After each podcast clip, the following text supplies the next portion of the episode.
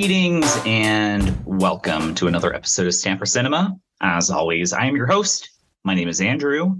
Thank you very much for downloading this latest episode and keeping on with that tradition of kick-ass nineties film.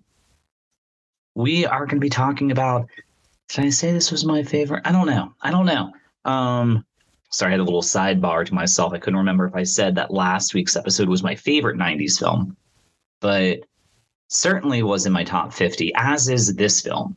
I think in terms of quotability, this movie is definitely my top five, maybe eh, certainly my top ten, like pushing top five most quotable films of the nineteen nineties. Of course, I am talking about Tony Scott's early nineties, written by Quentin Tarantino's True Romance. That's right. The movie starring Christian Slater, Patricia Arquette, Brad Pitt.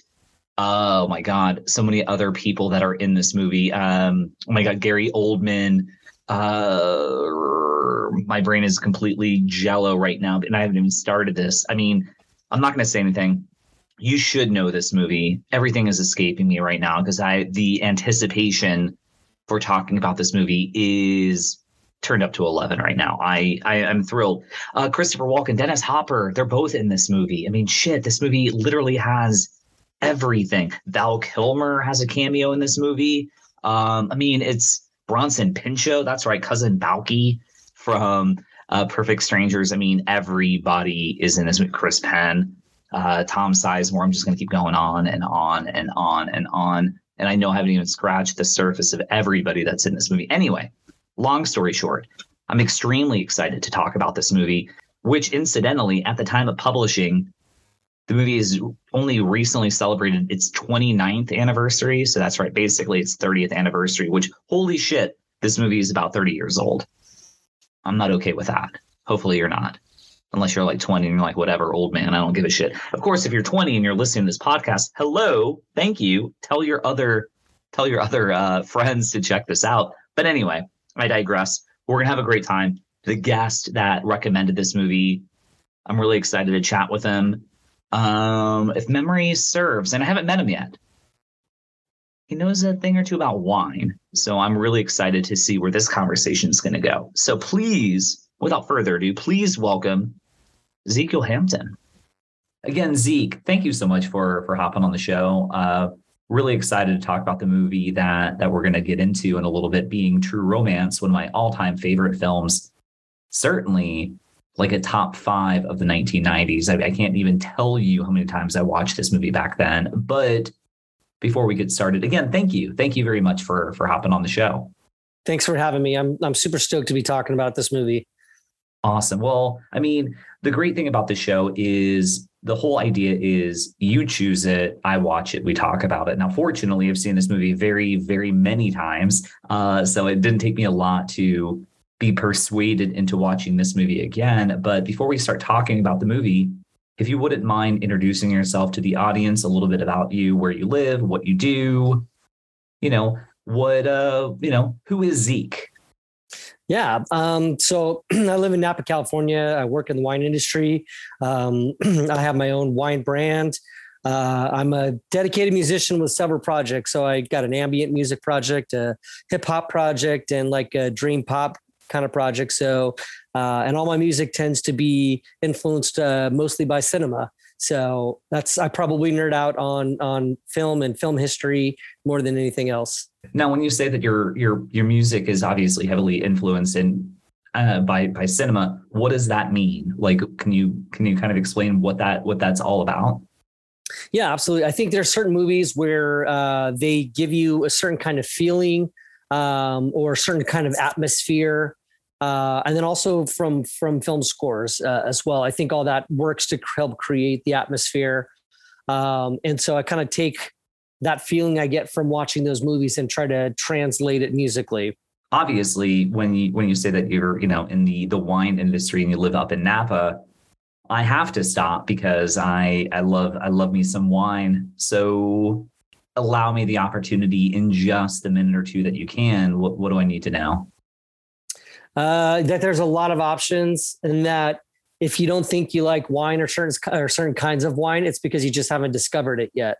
Um, I feel like wine, the romance of wine, it's the same romance you have in, in for those that are really into cinema or literature or music, mm. um, you know, depending on how deep you dive, uh, depends on how much discovery there is. Now, have you been able to kind of like narrow people down based on their own personal like wine preferences? If they're like, oh, I prefer a Pinot, or, oh, I prefer a Cab, like a little bit about who they are, or it, it's, or whether it's like muscadine or, or something like that. What, what are you able to find out a little bit about a person based on the type of wine they like? Absolutely. Yeah. Yeah. I'm into, I'm in generalities for sure. Um, and, and a lot of times if people don't think they, if they don't think that they like wine, a lot of times I'll kind of ask, what is it about the wines that you've tried you don't like? Um, and then it's easy to sort of kind of navigate to, to help find that person, find the discovery, find the wine that, that they were meant to find all along. And I love being a part of that process. And, and I, I've been in the industry long enough to do, to feel like I am pretty good at it. Um, uh, and, and, you know, if, even if it's not my personal palate or, you know, my personal preferences, um, just kind of hearing people describe about what they like, what they don't like, um, it is helpful. And, you know, sometimes that there are, are certain stereotypes that align, you know, with certain tastes too. You know, if, if you tend to kind of like, you know, like, uh, you know, for instance, if you are really attracted to like, you know, the, ex- you know, the, the extreme things, like say you like extreme sports, or you like, you know, movies that have some, you know, kind of extreme polarization, uh, uh, you know, you, you, you, you probably would be into wines that kind of have some very, uh, strong personality traits, uh, as well. What about you? Uh, do you have a go-to? Like, what do you like to drink? Uh, you know, because I do get, I am so immersed, uh, uh, in, in, you know, wines from California. Uh, I probably really, I mean, I dig international wine. So, uh, fr- French wines, you can never, you can never know everything there is to know about, uh, French and Italian wines for that matter too. So I, um, I like, uh, I like funky. I like weird. Um, I like, um, wines that just that surprise you. Um, you know, um, I probably drink more white these days just because mm. it's, uh, I think if you work in the, especially Napa, where we're so like heavy on Cabernets, um, you find yourself kind of getting more attracted to like refreshing wines. Uh, so it's like white wines. A lot of times they're, they'll be like the Sauvignon Blanc, Chardonnay, Riesling, diverse demeanors, uh, red wines. If you want something on the refreshing side, Beaujolais is always a really, really good, uh, good choice. Cool. Uh, I lived in Austin, Texas for about seven years, and we have a, a region very, very close to Austin out in Fredericksburg. And Fredericksburg, we're, We're, we're we're kind of proud of that wine. We it's a large region, and we we know it's obviously not super high caliber, but what people have told us is that it is very reminiscent to a lot of Italian style wines out in Fredericksburg. I don't know if you've had the opportunity to go out there, but if you do, check it out just to see what your what your thoughts are. Yeah, yeah, no, I I, um, I know of of the Frederick, uh, Fredericksburg region, and I've not been there myself. Or um, I think the only Texas wine I've had also has been Texas wine that was those Napa grapes that they imported mm. uh, and that they made in Texas. So I haven't had any uh, natural Texas wine, but uh, I look forward to trying it when the opportunity comes. Yeah, we have uh, in Austin, we have a place that do source their their their grapes. And I think they're the one that we've got there literally in Austin, actually get their stuff from from Napa and various other regions. But there are a couple couple good spots that might be worth taking a look at. So keep that on your radar. Yeah, yeah, absolutely. We'll do. All right. Well, Zeke, this has been a fun little like introduction. I want to know, I want to talk more about wine than I do about the movie, but I feel bad because I love the movie. So in the intro, I mentioned briefly that we're going to talk about True Romance, but what I want to know is what is your introduction to this movie? Why did you want to talk about True Romance? You know, True Romance, I think I first discovered it in the late nineties. Um, and I was already familiar with uh, Reservoir Dogs and Pulp Fiction and Jackie Brown at that point. Um, and I loved all three of those. Uh, and then I think it probably because I found a V H S tape at my friend's house, uh, watched it. And even from an early age, I was always very good about recognizing actors and even character actors, like, oh, that guy's in this movie and that movie and this movie.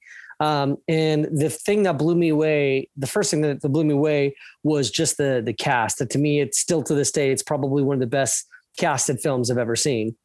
The funny thing is, like, the two stars, although very, very well-respected actors, are at like the bottom of the totem pole when, when you look at everybody else in this movie, right? You've got Christian Slater and Patricia Arquette, brilliant, brilliant actors and act, you know, like brilliant actor and actress, but Christopher Walken, Brad Pitt, James Gandolfini, uh, Dennis Hopper, uh, Christopher oh Penn, Val yeah, Kilmer, yeah, Chris Tom Penn, Sizemore, Tom Sizemore, Val Kilmer, Michael Rappaport, Michael Rappaport. Yeah, like it goes on and on. Did we say Dennis Hopper? I don't even know if we mentioned Dennis Hopper. Yeah, you know what? I, we didn't say Bronson Pinchot either, or uh, Saul Rubinek.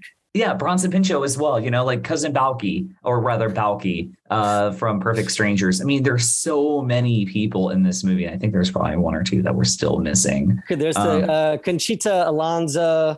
She, I think she passed away last year. Um, the one that's uh, the casting agent, she shouts, Dick Ritchie. Oh, yes, yes. Very funny yes. actress. Yeah.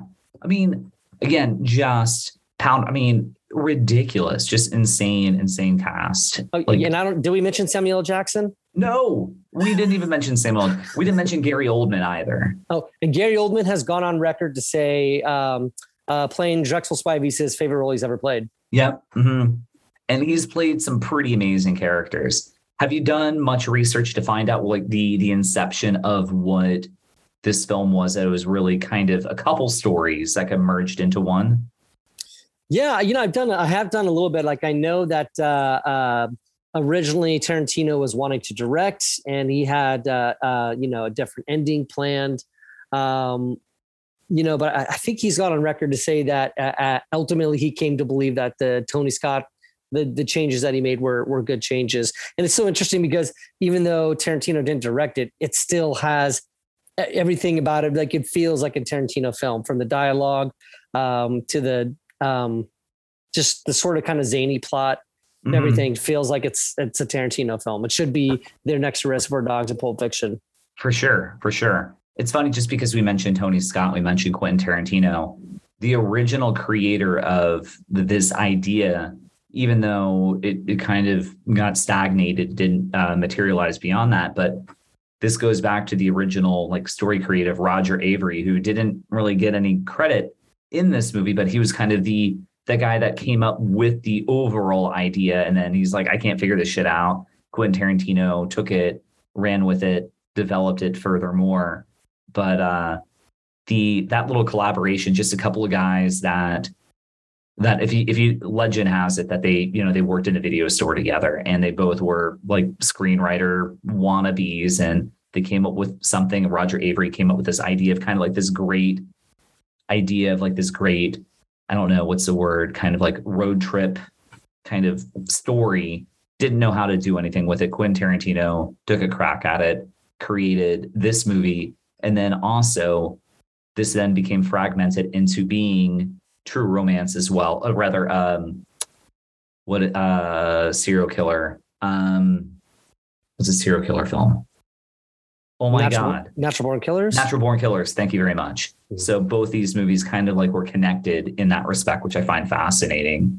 And this movie, when he sold the screenplay, this is kind of what got Tarantino on the map to be able to do his own stuff, which is pretty remarkable in itself. And yeah, even though this movie is directed by Tony Scott, as you said, Quentin Tarantino was able to put his stamp on it, even though it still feels very Tony Scott in the way the overall kind of like filters and the look that everything is, uh, you know, done. And even the credits are very Tony Scott-esque, but the, the dialogue is not Tony Scott. I mean, it, it's abundantly clear that you had a lot of that crisp Quentin Tarantino uh, stylized element to it. And yeah, Yeah, there's there's a freshness to the the story where, um, you know, one could say maybe how it starts, it feels predictable, but this is, it, to me, it, it kind of feels like one of the like the least predictable, least formulaic uh, films, and I think that's part of why I like it so much, is because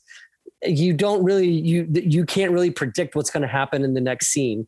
Um, you know, and it keeps it, and to me, like, that keeps it fresh. It's hard to do. It's hard to avoid, um, you know, uh, tropes and, and, and, you know, formula formula. Absolutely. Now, one thing that obviously we've been chatting for a couple minutes, but we haven't really kind of covered the plot. Do you feel comfortable giving like a kind of like Cliff Notes version of what this movie's about, or do you want me to take a crack at it? You know, why don't we, why don't we tag team? Okay. Sounds great. Tag team it. Yeah. Maybe I'll start it. It's started off. So uh, you got um, like a comic book store, kind of a, kind of a, uh, you know, societal outcast who's like super nerdy into comic books.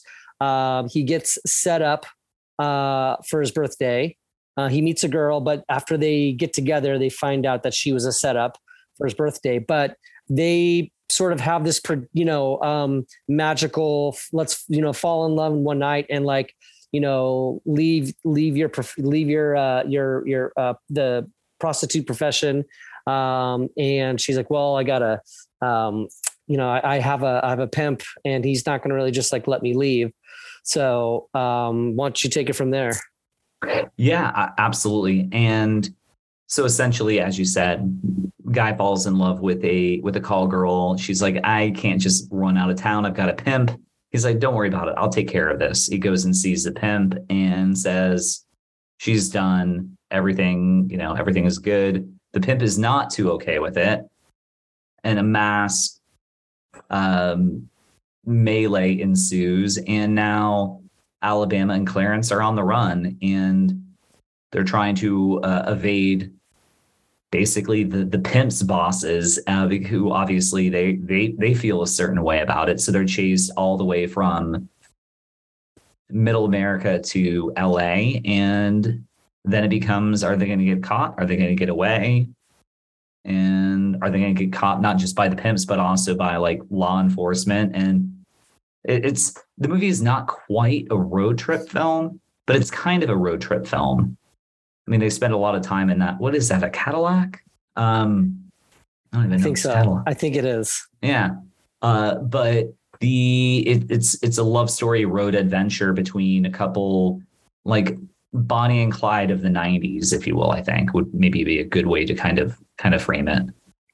Bonnie and Clyde, but you know, because I feel like with like Natural Born Killers, not, you know, kind of similar oh, yeah. as well. I feel like it, it's more interesting. Like it's not like, it goes from being kind of Bonnie and Clyde, some, some, some, uh, some shared uh, D N A for sure. But um, just once you, they get to L A, and then the whole plot of them trying to unload the drugs, because they stole some drugs from, that's right. That's what they say. He stole the drugs from the pimp, and then the pimp who was involved, they're connected to some kind of mob. Uh, basically chases after them because they want the, the drugs, and Clarence and Alabama are trying to sell the drugs to big Hollywood folks, the big Hollywood types, um, so that they can just basically get their payday and, and bounce and go live happily ever after with some kids. Yeah. And I, I should take a step back with that, that whole Bonnie and Clyde, because they aren't like gun toting, like idiots. They're just a couple of people that are, are in love, and they're just, yeah, they're hiding, moving to California. They got a giant stack of coke.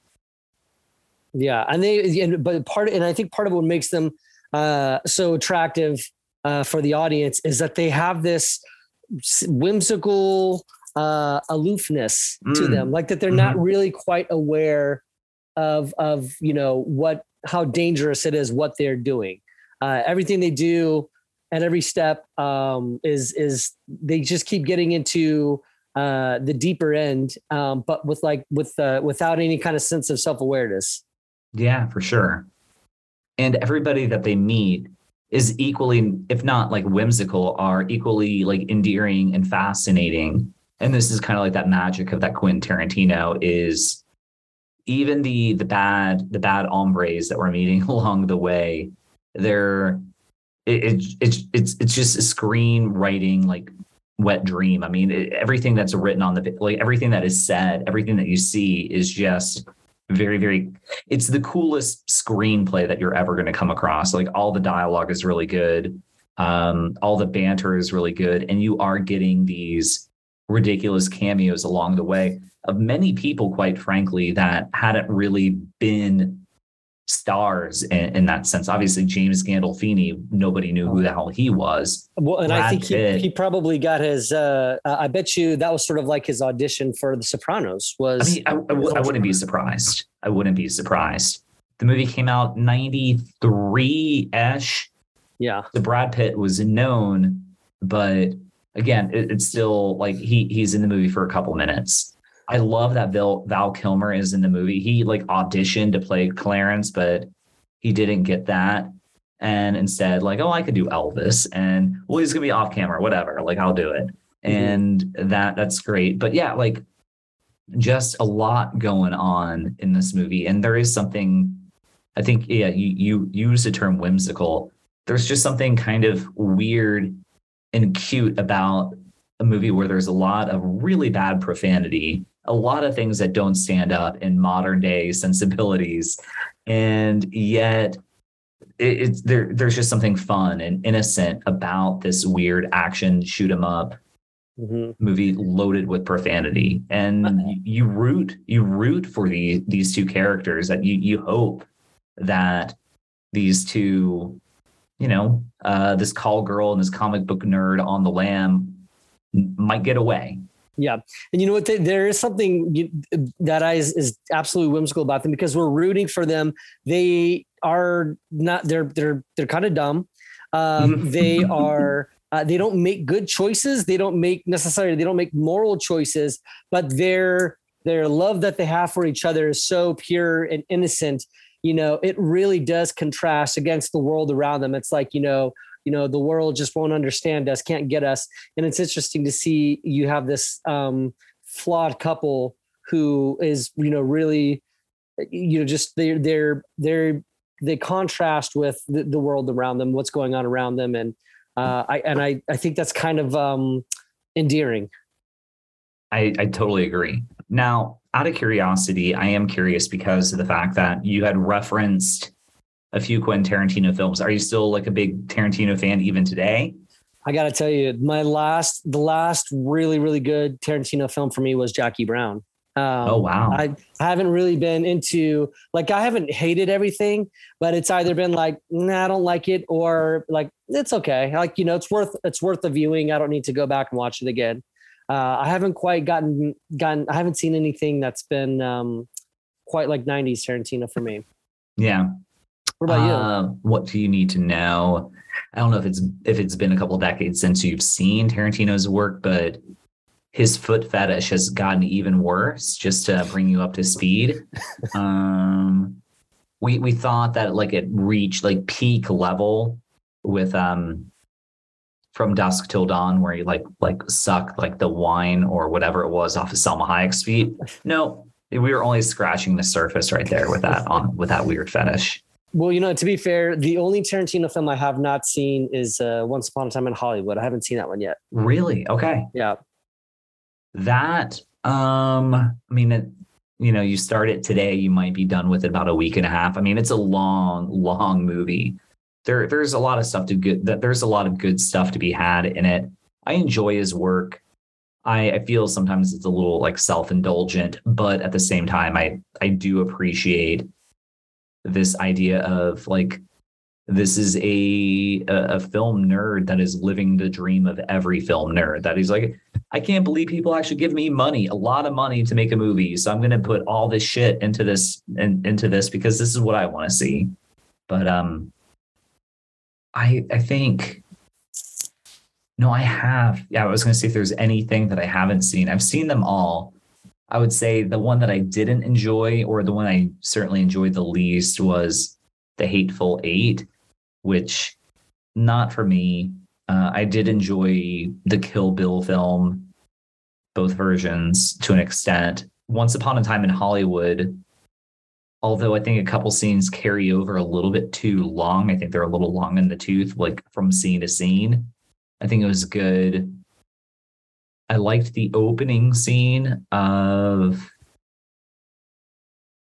Inglourious Bastards, but I think a lot of it kind of slowed down for me. And again, kind of like self-indulgent, but I think, I think he's a filmmaker that does some really, really good work, but for my money, my my favorite things he ever did was Re- Reservoir Dogs, Pulp Fiction, and you mentioned Jackie Brown, and certainly the screenplay for this. So I think like these first four films are just top notch for me. Yeah, yeah, me too. Now, another question I had for you, obviously, is the fact that um,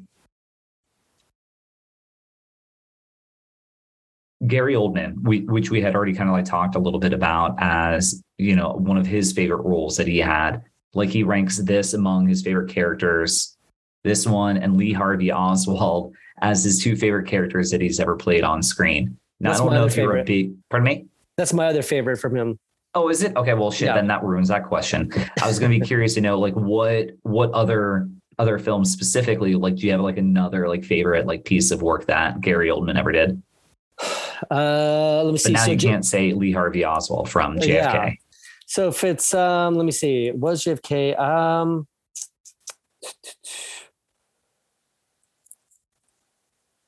I mean, I did think his performance in Dracula is is, is, yes. is was very, very good. I think I'd put that uh, at least in the top five. If it wasn't my third mm-hmm. favorite, it's, it's def- definitely top five. What are your thoughts of uh, Fifth Element? You know, I feel like that should be a movie I like because uh, I do like a lot of sci-fi, but I wasn't into the Fifth Element. Mm. Um, you know, uh, to me, it felt kind of like uh, it felt like a Diet Blade Runner a little bit. Oh, okay. Um, okay. Uh, you know what? That. I'll tell you, instead of Nancy, I liked him as a Sid yeah. Vicious instead of Nancy. Dude, lot. Good call, man. I haven't thought about that movie in years. That's a good one.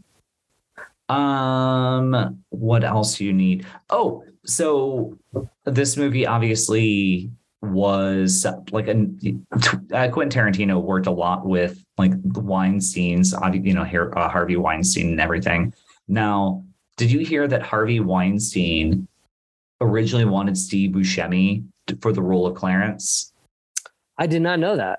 Yeah, yeah. Um, and by the way, I love I, I love Steve Buscemi, one of my favorite actors ever. But Warner Brothers, who kind of ran this production, they didn't get it.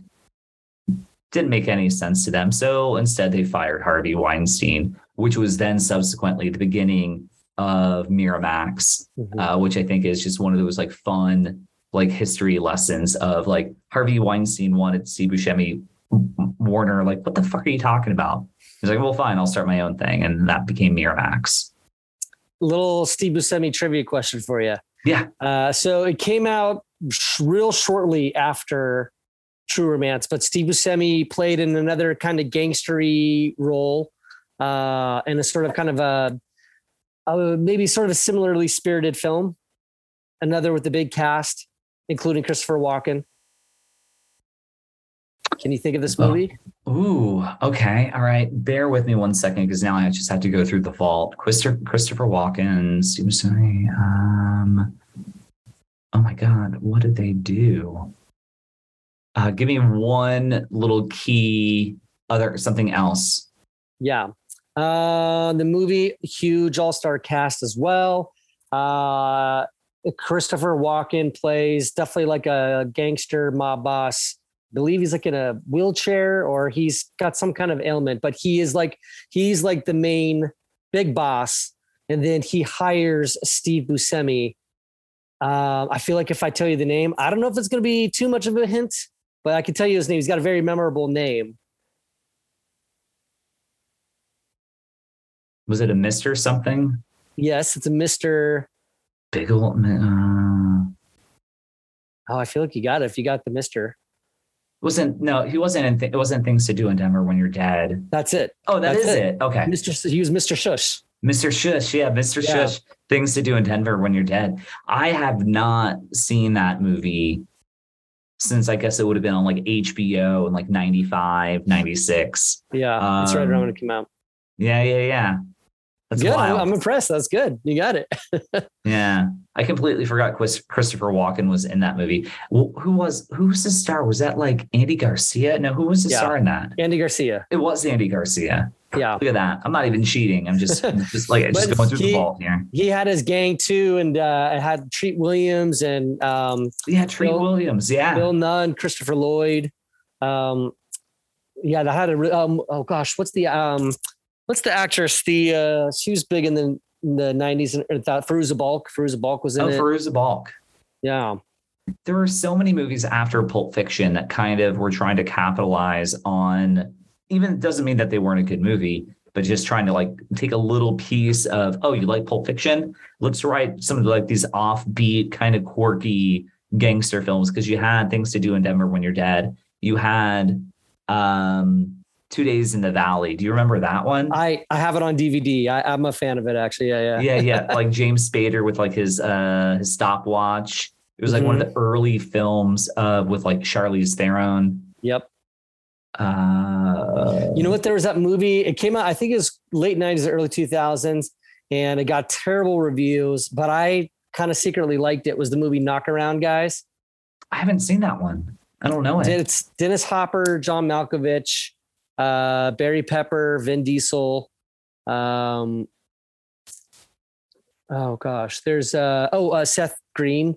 Um, what it's kind of like, it's, it's basically the, I, I think the, if I can imagine what the pitch was, it's like, it's like these like young, you know, these young, cool actors, um, you know, or it's like these young characters who are, uh, they're trying to prove to the big boys, the old guard, the John Malkovich, the Dennis Hopper, like the, all those gangsters, they're trying to prove that they, uh, uh, that they, they got what it takes to be in the family business. Mm.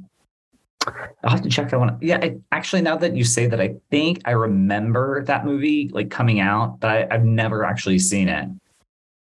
Um, is there any other film that's similar that I want to throw at you? Um, another Roger Avery film was Killing Zoe, which came out around the same time. So Roger Avery being like one of like the other like co-writers that created Pulp Fiction, that were involved in the inception of, of True Romance. I don't know, but still, like with all these movies that we mentioned, they they obviously have that they have the common theme of like this kind of like quirky nineties hitman kind of vibe to it, and not in the organized crime in like a Martin Scorsese. Even though obviously Martin Scorsese heavily in, influenced Quentin Tarantino and many many other filmmakers, but. What I am curious just to get into kind of like that little introspective moment. What is it about this movie that like resonates with you? Or what is it about some of these films that connect with you? Uh, you know, there's for me, I'm a big fan of irony, and I love the fact that a movie that's so, you know, violent and profane at, is somehow charming. And it has mm. me, you know, uh, and so, so to me, there's almost like a rhythm to it with the dialogue. Uh, with the characters and how they interact. Um, and I love, you know, and, and the musical score by Hans Zimmer uh, is really good. Um, and it's got that sort of like that little, and I've heard it reused for, from other movies too. Like that same score uh, plays kind of towards the end. It's like the main theme. And it's just this very, it's like so cheerful. Mm-hmm. And um, so I like that. I like how you got these characters, everything that is so ironic to everything that actually happens in the movie.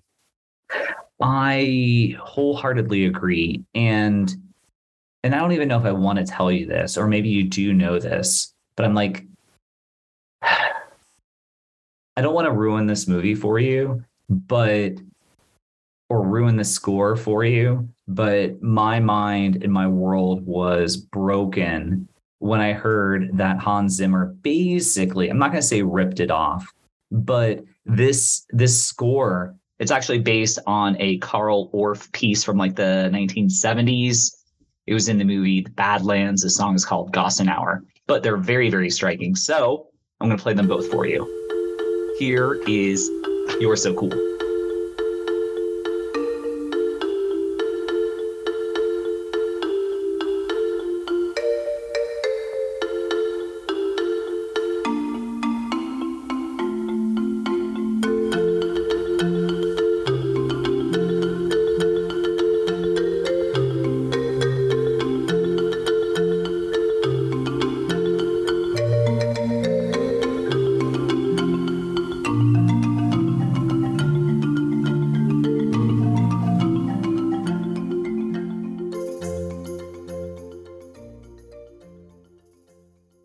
Here is Carl Orff's piece.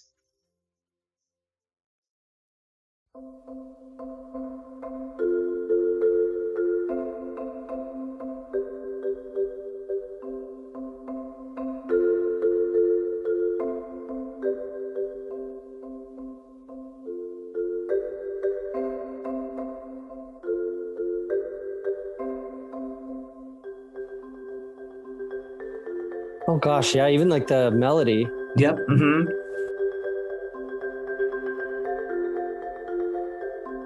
Do you know if it does that? Uh, is it acknowledged at all that he? Um...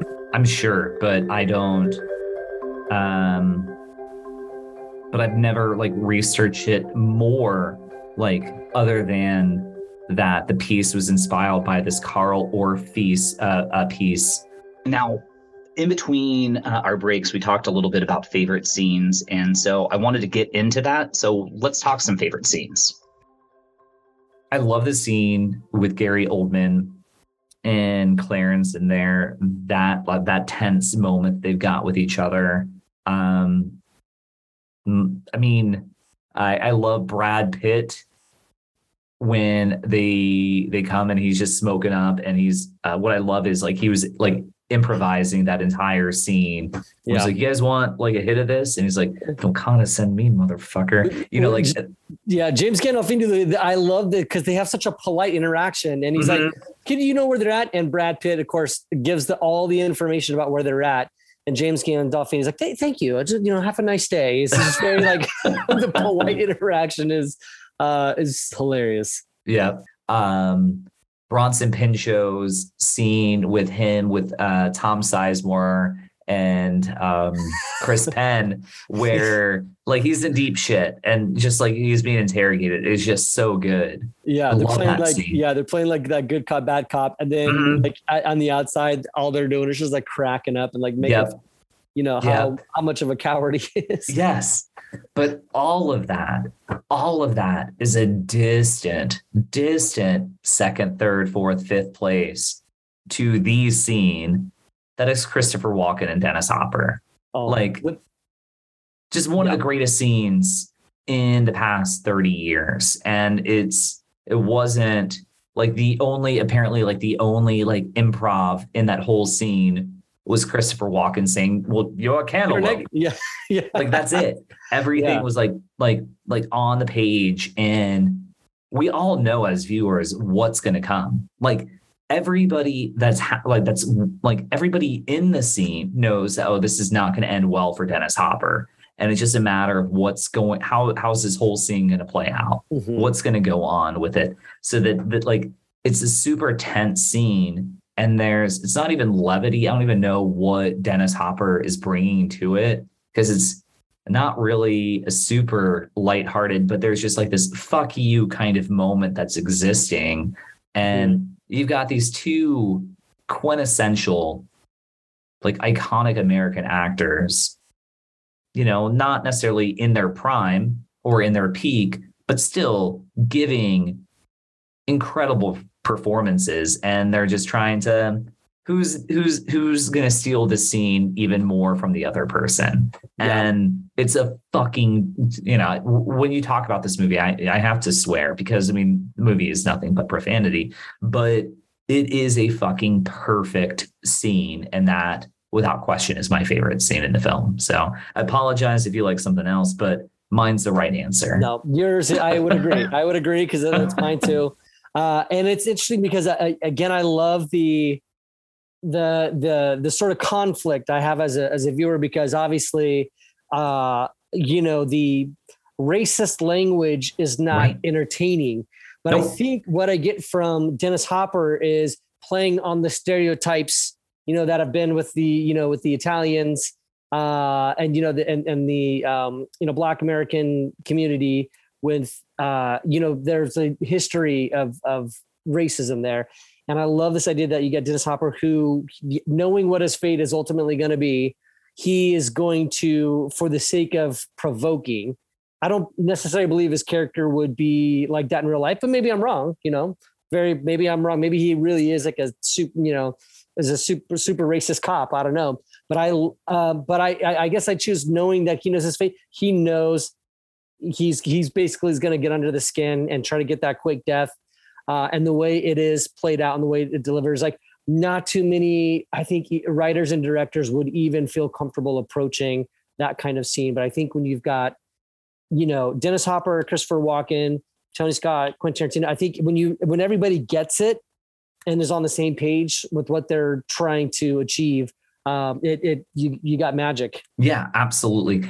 And unfortunately, because that scene worked really well, uh, it almost seems like it was a precursor to other other scenes that Quentin Tarantino would then write in the future. But yeah, I mean, there there are elements of of his writing that that even though he defines it as, well, this is, you know, this person is from here, this is how they talk, cinematically, it hasn't aged well with, you know, audiences. I mean, it, it'll make you feel, it'll make you squirm. It'll make you feel very, very uncomfortable uh, when people are, are talking a certain way, and the scene is no different.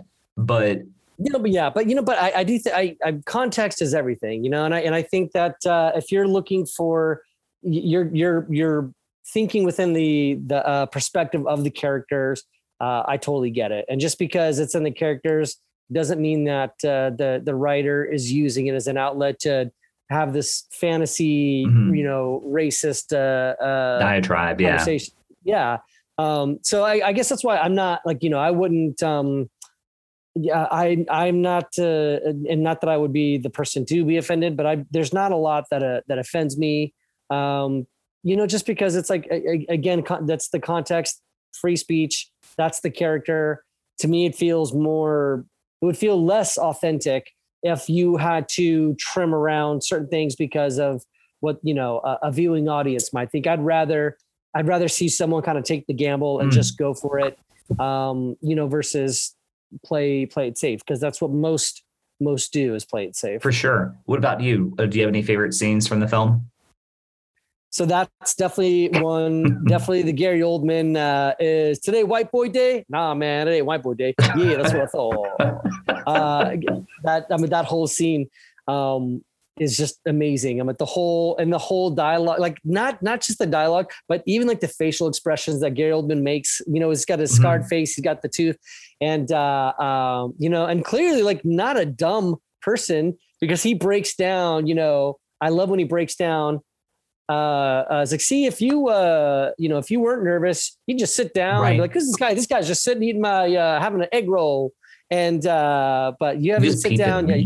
Yeah. Yeah. Yeah. yeah. And there's, there's some titties. On there's the some there. Titties. And I'm, now I know I'm pretty, but I had a couple of pair of titties. Yeah. yeah that is, um, I mean, the whole, it's, it's, uh, to me, it shows that, uh, as zany as he is, he's also, you know, probably pretty cunning. Mm-hmm. Mm-hmm.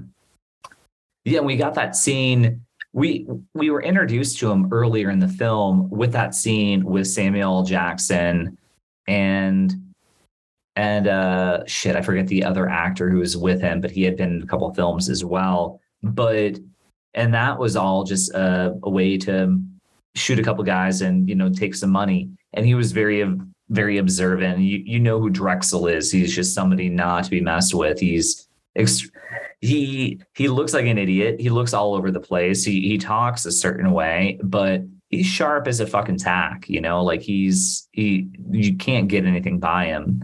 But yeah, Clarence did. Oh, I gotta I gotta mention one more we haven't uh, talked about yet. The um uh, when I uh, mentioned the actress, is it uh, Conchita? Oh, I forget her last name. Uh, and she is doing the audition for uh, Dick Ritchie. And she's reading and she's just kind of like casually reading it. Like she doesn't, you know, it's like a, it's someone who would be a casting director where they're, uh, I mean, I, I've uh, auditioned for a couple of films before. Okay. So I, I know how it goes with the whole, um, you know, they do like a half-hearted reading of it, you know, just because right. they're, they gotta be the, the other person. And she does this half-hearted reading mm-hmm. and, uh, and Michael Rappaport is just kind of similar to, to Clarence in Alabama. Yeah. He's just like this, like, um, just very naive and got a slight like whimsical uh, nature to him to where he's kind of oblivious. That whole scene. Yeah. Where she, I, I, I, the big takeaway obviously is that she was a terrible, like, like scene partner for him. And he's trying to bring it, but it's really, really painful watching him. And it's Michael Rappaport in like his, like, heyday, which was like that mid nineties where he was so good mm-hmm. at being so bad. And I love that he's like, obviously such a New Yorker in L A and just like all, just all of it, all of it is just so good. Mm-hmm. Yeah. And then, just, well, and, and then you're led as the audience, you're led to believe that he didn't get the part because she stops him. Okay, thank you. Blah, blah, blah, we'll call yep. So and so he's like, oh, okay, yeah, he clearly didn't get it. And then when he gets the call, I got the part. And then Brad Pitt is so happy, like, like Floyd, just yeah. Well, before we wrap up, I want I want to do what I typically do is I like to talk a couple stats about the movie, and I like to do like a little like trivia game, just see, you know, I love putting people on the hot seat to see how well they remember it. This movie. Is there anything else you want to talk about the movie? Um, why? How about this? Let me put it this way: Why one? Why is this movie still relevant today? And two, if somebody has never seen this movie, and we haven't we haven't spoiled the ending, and obviously don't spoil the ending, but if somebody hasn't seen this movie, why should they see it? Um, I you know I would probably start off with some you know generalities, but like there's not another movie like it. There's movies that maybe have borrowed some of its formula, but in terms of like the right chemistry, the right charm, um, you've got one of the greatest casted films ever. Um, and you have a plot that is so, if you don't know anything about it, it's so unpredictable from scene to scene. Um, and, and, and to me, but it's like, whatever happens, you just accept it. And it's, it's kind of part of the, the madness, a part of the fun. Um, and I think many movies aspire to kind of have that formula, but they just, it's, it's not the, it's not the same. I agree. I agree. All right, Zeke, are you ready? Actually, no, no, no. So one final thing just to go over a couple little like fun uh, stats of the movie. So this movie came out, what was it, ninety-three? Written, directed by Tony Scott. twelve and a half million dollars budget. Made twelve and a half million dollars in the box office. So cut even, but mm, dare I say, kind of a flop. Didn't really necessarily crush it critically. Did well enough, wasn't wasn't loathed or anything, but to say this movie has had a cult following is an extreme vast like understatement. Again, the the success of Pulp Fiction and Reservoir Dogs is what gave this movie, even though this movie preceded both of those, this is the movie that uh, without the success of Reservoir Dogs and Pulp Fiction, this movie wouldn't be thought of in the same way. Everybody saw this movie because of those two movies. And, and arguably like pound for pound for like a, uh, a casual viewer, this is the most, uh, accessible of those three films, I would think. Yeah. You know what? I, I never thought about it in terms of like accessibility, but I think you're right. And maybe that's where part of a, you know, Tony Scott is, is was always been really good at, at making movies accessible. He's like a bog, you know, he mm-hmm. makes box office. Top Gun movies. For crying out loud. Yeah. Well, and you know what? And I, I, I think he did The Rock too, right? Didn't he, he? Uh, oh no. Uh, he may have like done some film work, but that was like Michael Bay. Michael Bay was The Rock, but he's done oh. films like The Rock. Yeah. Okay. Okay. Yeah. Yeah. Yeah. Oh, that's right. That's probably the only Michael Bay movie I think I've ever liked. It's a good one. It's still, it, it holds up. I hate that I enjoy The Rock, but yeah. But yeah, yeah, I mean, yeah, there's some, mm-hmm. sorry. Yeah. Yeah. Yeah, yeah. Some silliness. Um, but dude, yeah. Zeke, this has been a lot of fun, man. Um, favorite. Oh, oh, um, Uh, favorite characters. Obviously, we've talked a little bit about everybody. Do you have any favorite favorite characters in the film? Um, I'm going to say Drexel. Mm-hmm. Uh, I love um, the film producer that uh, that Saul Rubinek plays. Um, what's his name? The the Lee Nash or what? Um, oh, uh, yes, yes, yes. Uh, basically, Donowitz, Lee, Lee Donowitz. Lee Donowitz. Lee Donowitz. I think, if I understand correctly, the legend goes that that was a rip on the film producer Joel Silver. Yes. Yeah, yeah, yeah. Oh, you know what? I, I also know that Tropic Thunder, that Tom Cruise was supposed to be Joel Silver. That was supposed to be Joel yep. Silver. Yep. Um, and I heard this. I heard that uh, that that uh, um, I don't know if it was Silver, but I knew it was like a big prominent producer. So that would make sense if that was also supposed to be kind of like a Joel Silver. Mm-hmm. Yeah. Yeah.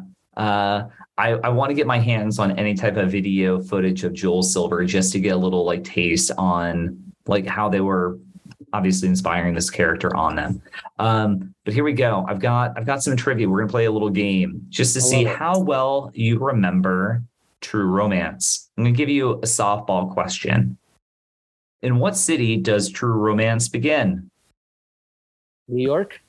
Ooh, Detroit. Oh, okay. Ah, Detroit. Who actually provides the voiceover work for this film? Is it Clarence or Alabama? Um, I know Alabama for sure. I'm trying to think if Clarence has any moments. No, it's just Alabama. Yep. Alabama is correct. She does the voiceover. Um, now, this one might be a deep cut. She says it early in the movie, but Alabama says that she's some, she's from somewhere. It's not from Alabama, although it's close to Alabama. Do you remember where she said she's from? No, I got I, I don't got it. It's okay. She said that she's from, I think she said she's from like byways and highways of uh, like like of Tallahassee, Florida, or something like that. Oh, she's okay, from Florida. Okay, okay, good one. And let's see, that was three. Oh, um, so Clarence has a big thing of going to see Kung Fu movies. Do you remember the actor that he likes to see? Is it Bruce Lee? Sonny is Chiba. It, Sonny Chiba is correct. Uh, we already you already know that he's a comic book guy. And then lastly, so we know that Alabama, if you've seen this movie, you know she's a call girl, right? She's a call girl. That's how she got into this. Do you remember how long she said she has been a call girl in this film? He was that was her. She was her first, um, her first job. Mm-hmm, mm-hmm. Four days. Four oh, days. Okay, four, okay. She had been a call girl for like oh, okay. less than a week. So yeah, she was like the first customer and everything. What what if I what, what if I ask you a couple? Oh, please. Yeah, I okay. love this. Okay. What is the first name of Tom Sizemore's character? Oh, you shit. You only you hear it at the end when um um when Christopher Penn is trying to avenge him in the big shootout, and he says, "This is for," and he's and he calls him by his first name. Oh man, I don't know. I don't know. Um, it's Cody. This is Co- for Cody. It is Cody. It is Cody. Yes, yes, it is. I remember okay. that scene. Well, how about so? Obviously, they're partners. There's a third cop that joins him. It's an actor whose name we haven't said. He's not super famous, but he was in like The Abyss, and he was in um, Soul Food. Uh, the actor who's the, the African-American actor, the mustache in the shootout as well. He's like a character actor, but I don't know if you, if you would know his name. Who was that? It was Michael Beach. Michael Beach. I don't know if I know Michael Beach. Yeah, he was, um, the first thing I remember was he in The Abyss. He was one of the guys in the beginning. He was one of like the, I think he was like the lieutenant. Hold on, I have got to Google Michael Beach now. Oh shit! Yeah, yeah, yeah, yeah, yeah, yeah. Okay, yeah, I know that actor. He was in the who was he in The Abyss? He was in the beginning. He was the, the very first scene with the crew, and he's like sixty knots, sir. He's the one who's like, oh the, shit, man, the first, that's, a, the first that's officer. A good, that's a good deep cut right there. Good. Yeah, yeah, yeah. I know who you're talking about, but I remember I remember Cody. But man, that man, that's. That's not even fair. That's a deep one. That one, that is, it is a deep one. It was a deep one. But I figured you'd you'd be a good uh, you'd be a good one um, to try that out on. Yeah, you you beat me on that one. How about in the um, and so uh, when he, they're gonna go, they're seeing the the Sonny Chiba marathon. Uh, the, I think it's the last title.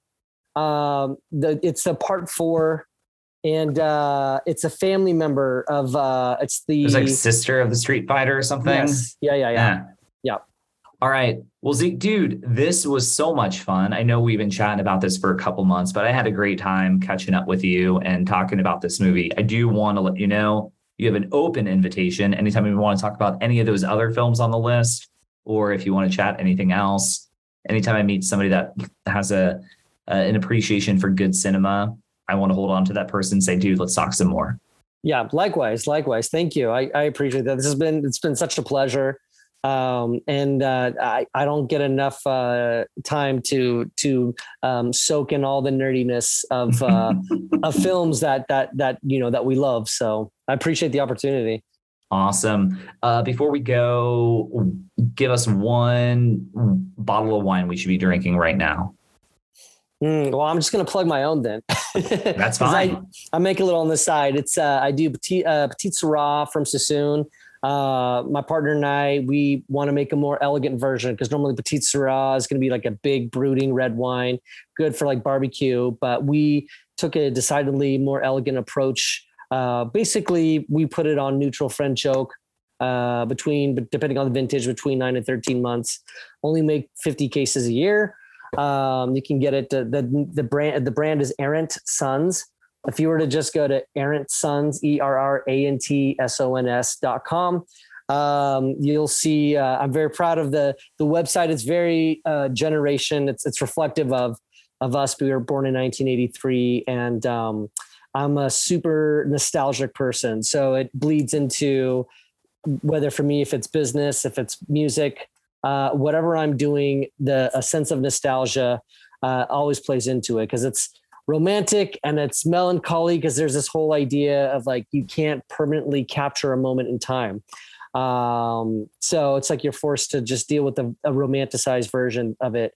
Uh, so I incorporated that a little bit into the the branding with the, with the wine label, but the wine itself, super limited. We ship, I think, like most states in okay. the U S. Um, and it's, it's boutique. It's, we just kind of launched it. So, um, that's awesome, man. Yeah. I, I'd go for that. Well, done. I'm going to check it out. And now for those that want to hear, hear your music, how would they do that? You know what? I would say for everything, because I've got so many different projects. Uh, I got it all attached to my Linktree. So if you go to linktr dot ee backslash eighty-three Z, um, all my music projects are there. One that's not going to be out till next year, but I'm very proud of, uh, of, uh, having a debut hip hop album where I just, I produce, but I'm working with a lot of, um, the legendary M Cs from the last twenty years, uh, all over North America, uh, people that I've been a fan of since I was in high school, and I'm getting to work with them. So, um, that's going to be out next year, debut, but, um, currently my ambient music and my, uh, sort of a cinematic electro pop music um, are, are, can be on that Linktree website, linktr dot ee slash eighty-three Z.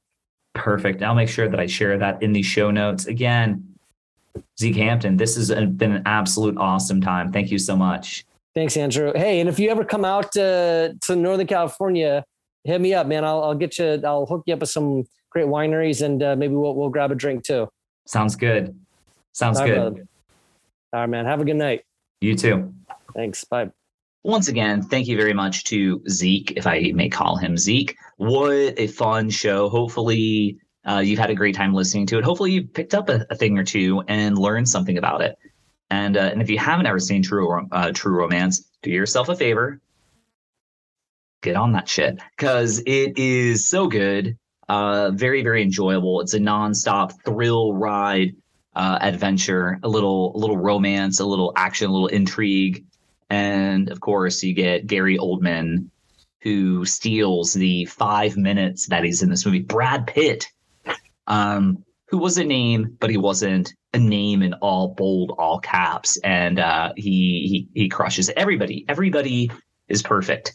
That's one of the great things about um, Quentin Tarantino's stories. Again, I know this was directed by Tony Scott, but The the dialogue is so rich and so specific that it allows each character opportunities to shine. There's even an actor in this movie that says like virtually nothing other than doing an impression of um, uh, of Robert De Niro, uh, Robert De Niro doing a "You talking to me?" He and he does like a little Robert De Niro face.